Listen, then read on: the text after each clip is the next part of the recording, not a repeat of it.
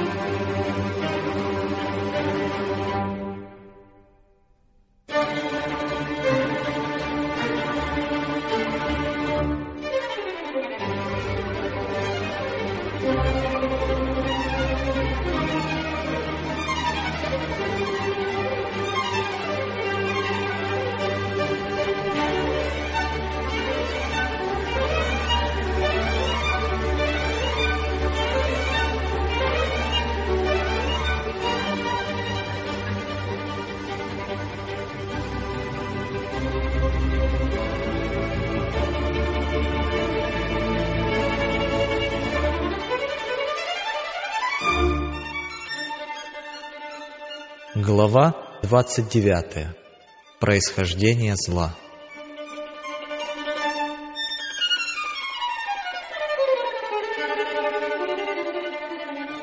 Происхождение греха и причины его существования для многих являются неразрешимой загадкой.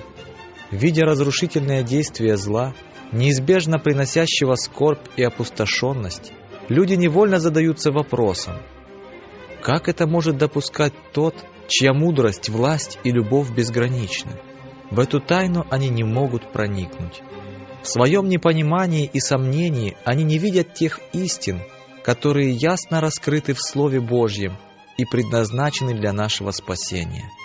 Есть и такие, кто, стремясь узнать причину существования греха, пытаются проникнуть в то, что Господь никогда не открывал. И, конечно, не найдя ответа на возникшие у них вопросы, охваченные духом критики и сомнений, они оправдывают свое отвержение священного писания невозможностью разрешить эту проблему.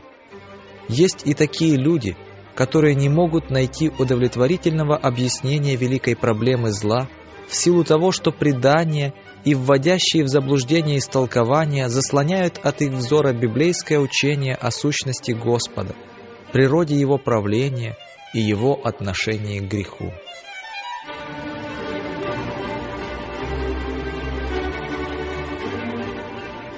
невозможно логически обосновать происхождение и существование греха. В то же время, рассматривая происхождение и окончательное искоренение греха, можно в полной мере осознать всю справедливость и милосердие, которые проявляет Бог по отношению к злу. Писание совершенно ясно учит, что Бог ни в коей мере не несет ответственности за возникновение греха не было ни произвольного удаления божественной благодати, ни изъянов в божественном управлении, которые могли бы привести к восстанию на небе. Грех — незваный гость, появление которого ничем нельзя объяснить. Это непостижимая тайна. Оправдывать грех значит защищать его.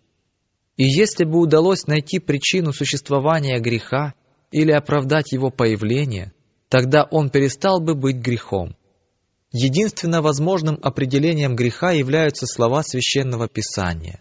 Грех есть нарушение закона. Грех появляется в результате следования принципу, находящемуся в непримиримом противоречии с великим законом любви, на котором основывается божественное правление. До возникновения зла во всей Вселенной царили мир и радость. Все находилось в совершенной гармонии с волей Творца. Любовь к Богу была превыше всего, а любовь друг к другу беспристрастной и чистой. Христос, Слово, единородный Сын Божий, был одно с вечным Отцом. Их природа и намерения были едины. Единственный во всей Вселенной, кто был посвящен во все замыслы Бога, это Христос. Через Христа Отец сотворил все небесные существа – ибо им создано все, что на небесах и что на земле, видимое и невидимое, престолы ли, господство ли, начальство ли, власти ли. И Христу, как равному с Отцом, все небо поклонялось и воздавало честь. Поскольку основанием правления Божьего был закон любви, счастье всех сотворенных существ зависело от того, насколько полно они соответствуют Его великим принципам праведности. Бог желает, чтобы сотворенные им существа служили Ему по любви и оказывали Ему почтение, которое проистекает из разумного понимания Его характера.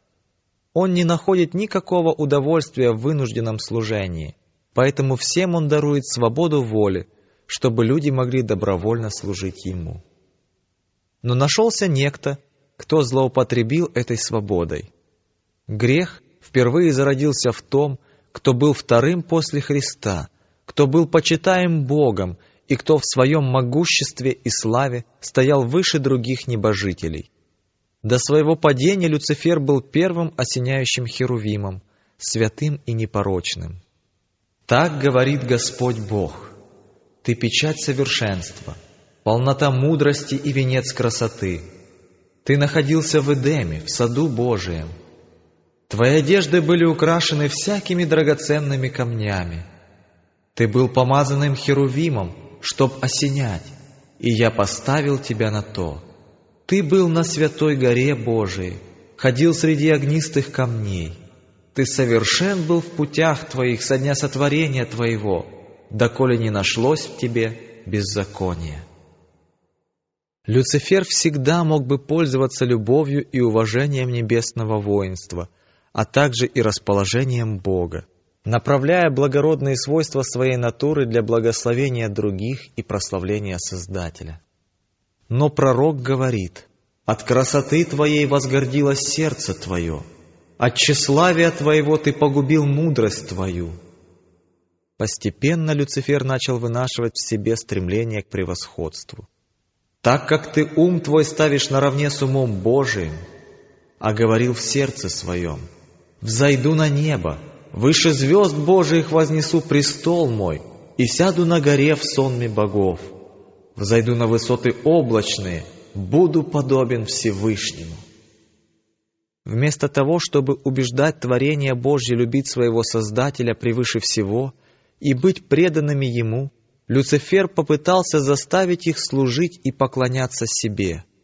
Желая пользоваться почестями, которыми Бог Отец окружил своего Сына, этот повелитель небесных воинств задумал получить власть принадлежащую только одному Христу.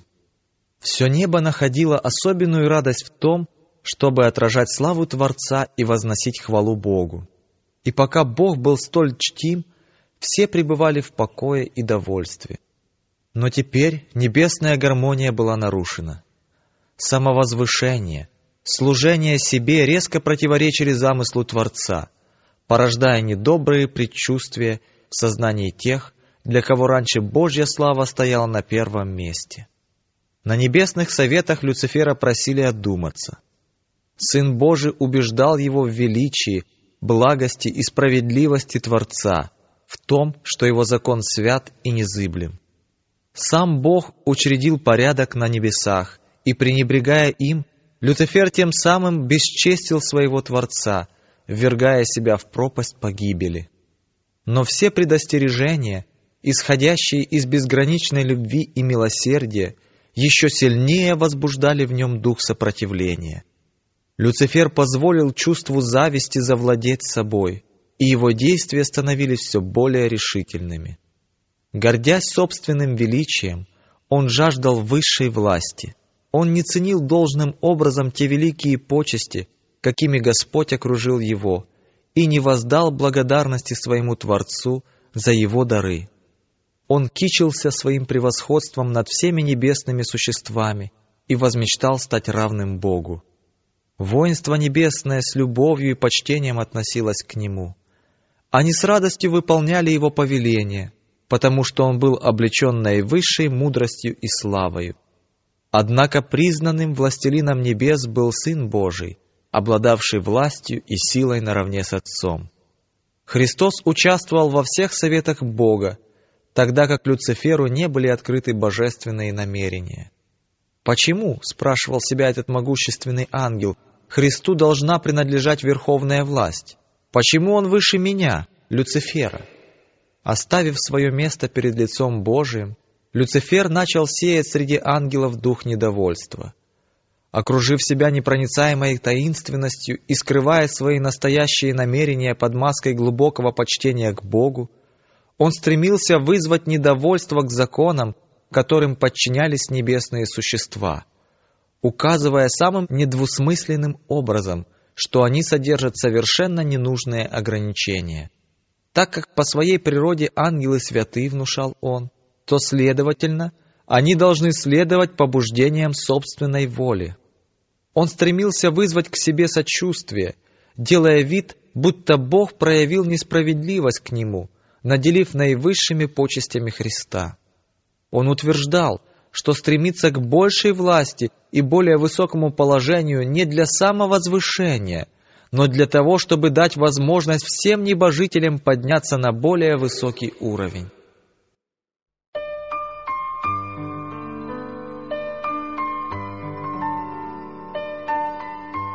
Господь в своем великом милосердии проявлял долготерпение по отношению к Люциферу. Он, насаждавший дух недовольства, не сразу был лишен своего высокого положения, и даже тогда не потерял его, когда стал выдвигать свои незаконные требования перед верными ангелами. Он долгое время оставался на небе. Много раз ему предлагали прощение при условии, что он раскается и смирится – все усилия безграничной любви и мудрости были направлены на то, чтобы раскрыть ему его заблуждение.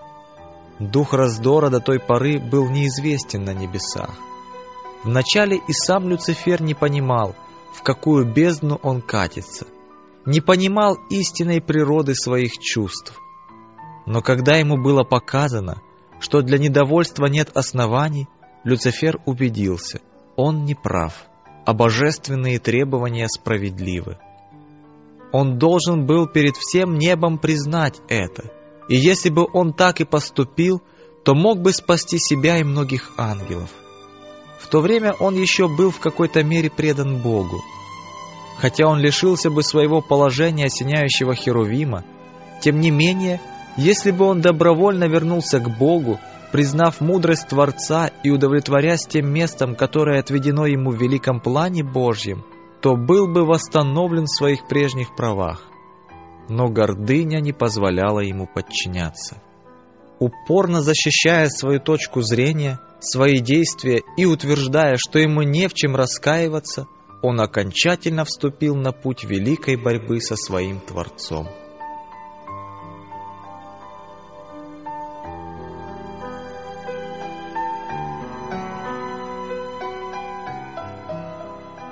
и весь свой незаурядный ум он направил на обольщение ангелов, находящихся под его управлением. Даже предостережения и советы Христа были извращены в угоду его предательским планам. Тем, кто особенно любил его, сатана жаловался на несправедливость, проявленную к нему, на отсутствие должного уважения, на грубое, незаконное ущемление его свободы. Извратив слова Христа, он прибег к различным уловкам и прямой клевете, обвиняя Сына Божьего в намерении опозорить его перед всеми небожителями. Он старался в ложном свете представить свои разногласия с верными ангелами. Всех тех, кого ему не удалось обольстить, и привлечь на свою сторону, он обвинял в безразличии к интересам небожителей. Тех, кто оставался верен Богу, он обвинял в том, что делал сам. И для того, чтобы убедить других в том, что Бог несправедлив к нему, он начал превратно истолковывать слова и действия Творца.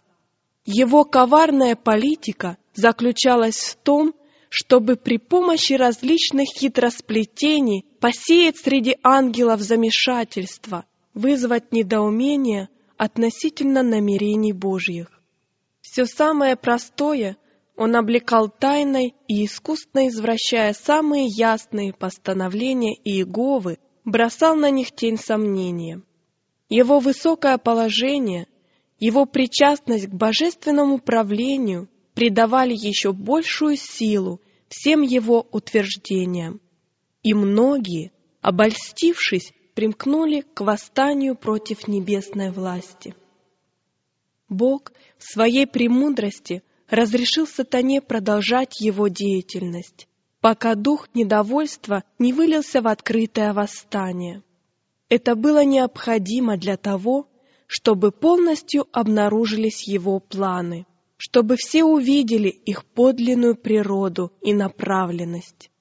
Люцифер, будучи помазанным Херувимом, занимал высокое положение, пользовался большой любовью небожителей и оказывал на них сильное влияние.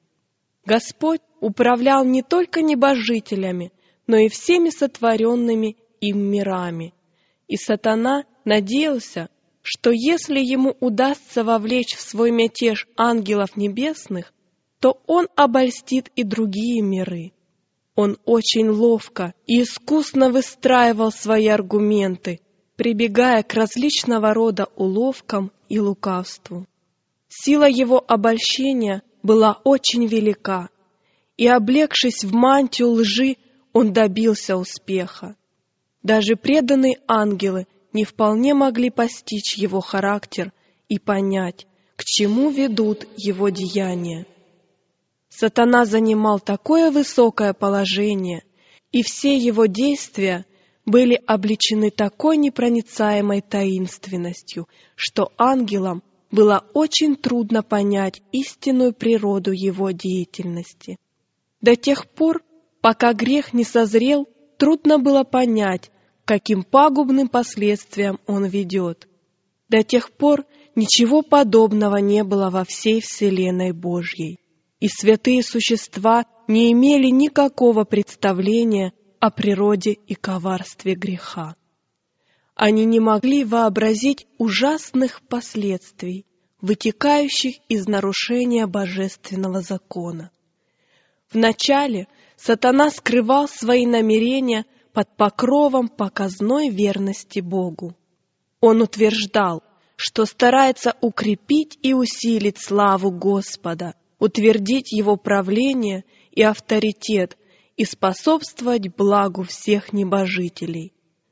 По капле вливая яд несогласия в сознание подчиненных ему ангелов, он с величайшим искусством делал вид, что всеми силами пытается устранить это недовольство. Настаивая на необходимости изменить условия и законы Божьего правления, он объяснял, что только таким образом можно сохранить согласие на небе. Господь мог бороться с грехом только праведностью и истиной. Сатана же со своей стороны использовал то, к чему не мог прибегнуть Бог — лесть и ложь. Он старался исказить Слово Божье и в ложном свете представить перед ангелами его план правления, утверждая, что Господь несправедлив, подчиняя своим законам и уставам небожителей, что, требуя подчинения и послушания от всего творения своего, он просто стремился к самопрославлению. Поэтому всем небожителям, а также и другим мирам, необходимо было показать справедливость Божьего правления и совершенство Его закона. Сатана делал вид, что он сам печется о благе Вселенной. Поэтому все должны были понять истинный характер узурпатора и его настоящие намерения. А для того, чтобы он разоблачил себя своими беззакониями, требовалось определенное время. В расколе, произведенном сатаной на небе, он обвинял закон и правление Божье. Он заявил, что все зло – это следствие божественного руководства, а его единственная цель – усовершенствовать уставы Иеговы. Поэтому необходимо было, чтобы он обнаружил характер своих притязаний – и на практике продемонстрировал предлагаемые им изменения к божественному закону. Осудить его должны были его же собственные поступки. С самого начала сатана утверждал, что он не мятежник. Нужно было перед всей вселенной разоблачить обманщика. Даже тогда, когда было решено, что он не должен больше оставаться на небе, безграничная мудрость не уничтожила сатану. Так как Бог принимает только служение, основанное на любви, то верность его творений могла покоиться только на убежденности в его справедливости и доброте. Обитатели неба и других миров, будучи не в состоянии постичь природу греха и его последствия, не могли бы считать Бога справедливым и милосердным, если бы Он уничтожил сатану. Если бы сатану сразу уничтожили, тогда они служили бы Господу не из любви, а из страха. И обманщик не был бы полностью побежден, дух мятежа не удалось бы искоренить. Зло должно было созреть. Для вечного блага всей Вселенной нужно было позволить сатане более полно развить свои принципы, чтобы его обвинения против божественного правления – предстали бы в истинном свете перед всеми сотворенными существами. Тогда справедливость Господа, милость и незыблемость Его закона, вне всякого сомнения, утвердились бы навсегда. Во все грядущие века восстание сатаны должно было быть уроком для Вселенной, вечным свидетельством о природе греха и его ужасных последствиях. Действия сатаны и его влияние как на ангелов, так и на людей должны были показать, к чему приводит пренебрежение божественной властью. Все это должно было свидетельствовать о том, что благополучие всех сотворенных Господом существ зависит от соблюдения закона Божьего от следования божественным принципам. Таким образом, это ужасное восстание, открыв глаза разумным существам на истинную природу беззакония, должно было содействовать безопасности и явиться вечным предостережением для всех святых существ, удержать от совершения греха и неизбежного страдания и наказания. Великий обманщик продолжал оправдывать себя до самого завершения борьбы на небе. Когда же стало известно, что сатана вместе с сочувствующими ему будет изгнан из блаженных обителей, тогда предводитель повстанцев открыто заявил о своем презрении к закону Творца. Он повторил свое утверждение, что ангелы не нуждаются ни в каком контроле над ними – но должны руководствоваться собственной волей, которая неизменно будет побуждать их творить добро. Он заявил, что божественные уставы ограничивают их свободу и следует уничтожить закон, чтобы небесное воинство, освобожденное от его уз, могло достичь еще более высокого и славного положения. В один голос сатана и его сторонники возложили всю вину за свое восстание на Христа, заявив, что если бы их не упрекали, то они никогда бы и не восстали. Бросив дерзкий вызов Богу, упорствуя в своем неповиновении, тщетно пытаясь свергнуть правление Божье и при этом, изображая себя невинными жертвами деспотичной власти, великий обманщик и его приверженцы были, наконец, изгнаны с небес. Тот же дух, который привел к восстанию на небе, до настоящего времени вдохновляет мятежников на земле. Среди людей сатана проводит ту же политику, которую проводил, обольщая ангелов. Его дух и сегодня господствует в детях непослушания. Подобно ему, они стремятся уничтожить ограничения закона Божьего и обещают свободу людям, нарушающим его предписания. Обличение во грехе продолжает вызывать тот же дух ненависти и сопротивления. Когда обличающие вести от Бога пробуждают совесть, Сатана побуждает людей оправдывать себя и искать сочувствия и поддержки у окружающих. Вместо того, чтобы исправить свои ошибки, люди восстают против обличителя, будто он является единственной причиной возникшей неприятности. со дней праведного Авеля и до настоящего времени подобное отношение проявляется ко всем, кто осмеливается осуждать грех. Действуя так же, как и на небе, создав ложное представление о Господе как о суровом и жестоком тиране, сатана склонил людей к греху. И преуспев в этом, он объявил, что несправедливые требования Божьи привели человека к падению, как в свое время они подтолкнули к мятежу и его самого.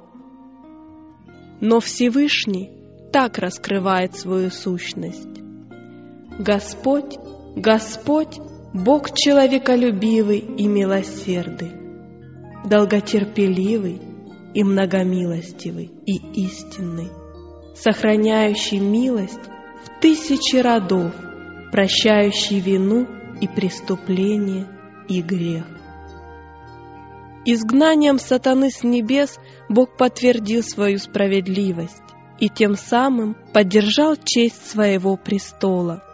Но когда человек согрешил, поддавшись обольщению этого отступнического духа, Бог засвидетельствовал свою любовь тем, что отдал своего единородного Сына на смерть ради падшего человеческого рода. В этом Господь раскрыл всего себя. Крест — могущественное доказательство, что избранный Люцифером путь греха никоим образом не является результатом изъянов в Божьем правлении.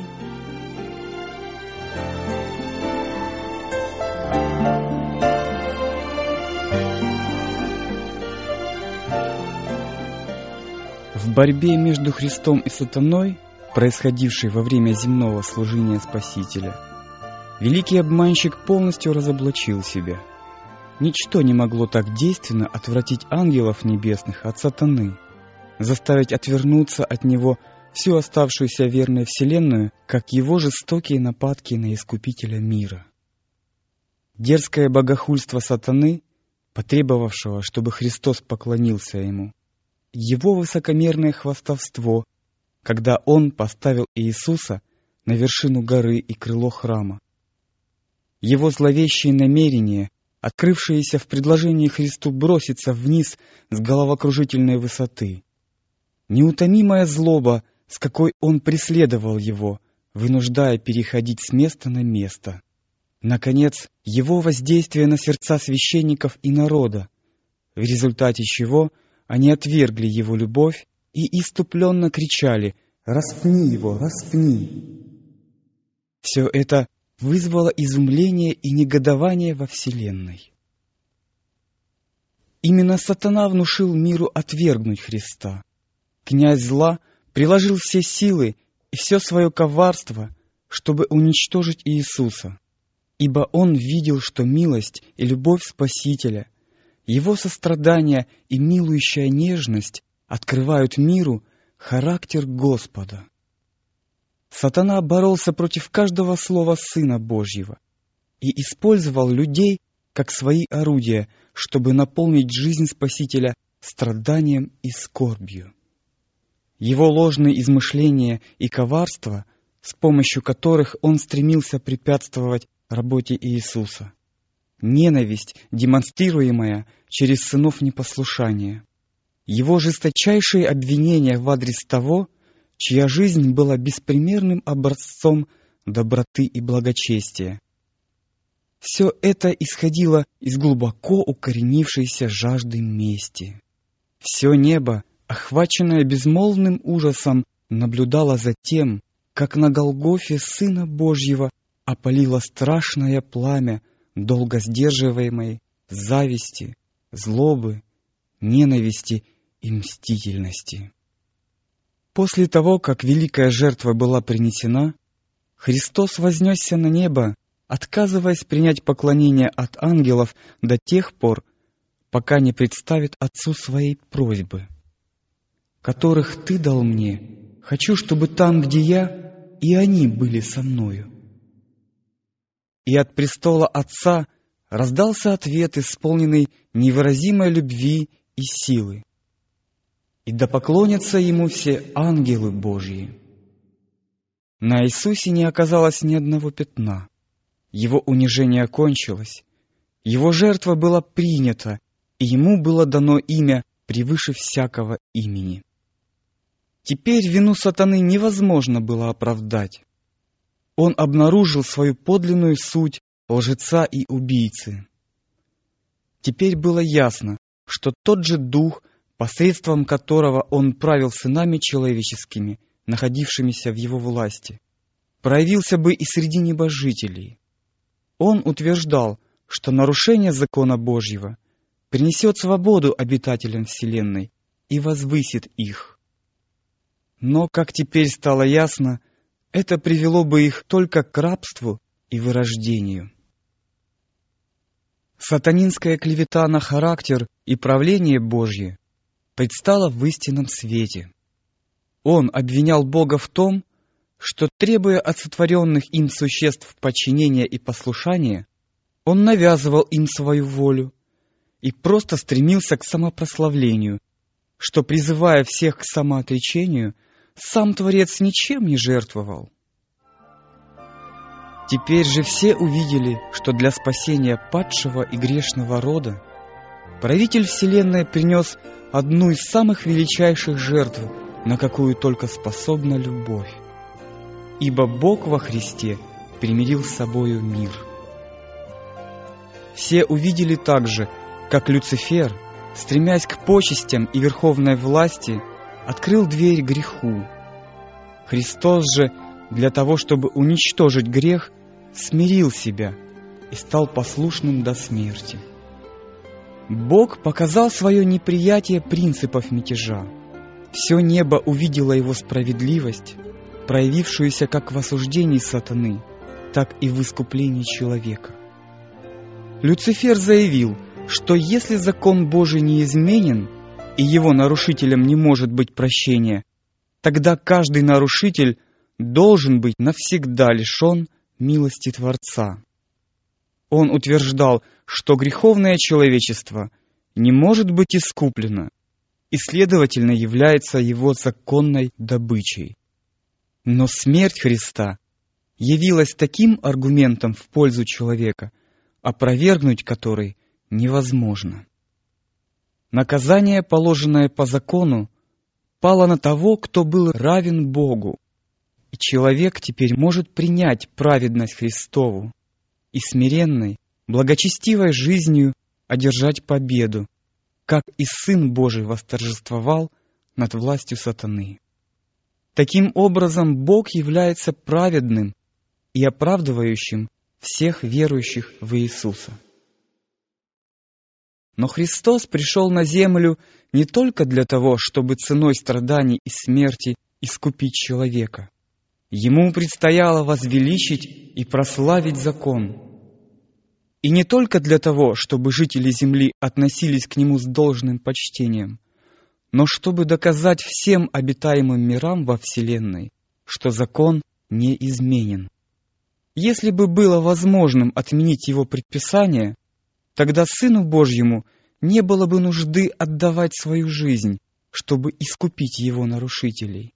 Смерть Христа доказывает непреложность закона. И эта жертва, на которую Отца и Сына подвигла безграничная любовь к грешникам, свидетельствует всей Вселенной о том, что справедливость и милость – основание закона и правления Господа.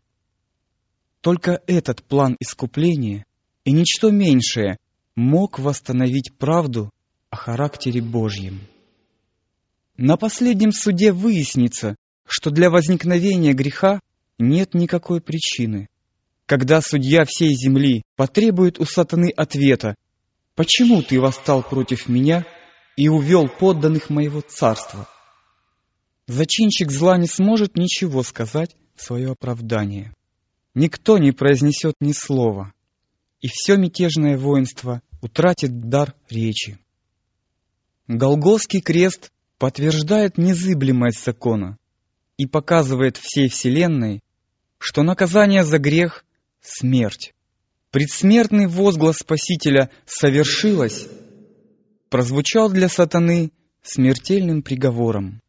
Исход великой борьбы, которая длилась столько времени, определился. И стало возможным окончательное искоренение зла. Сын Божий прошел через врата могилы, чтобы смертью лишить силы имеющего державу смерти, то есть дьявола. Желание Люцифера возвыситься выразилось в словах «Выше звезд Божьих вознесу престол мой, буду подобен Всевышнему». Господь говорит, «Я превращу тебя в пепел на земле, и не будет тебя вовек». Когда придет день, пылающий, как печь, тогда все надменные и поступающие нечестиво будут, как солома, и попалит их грядущий день, говорит Господь Саваоф, так что не оставит у них ни корня, ни ветвей.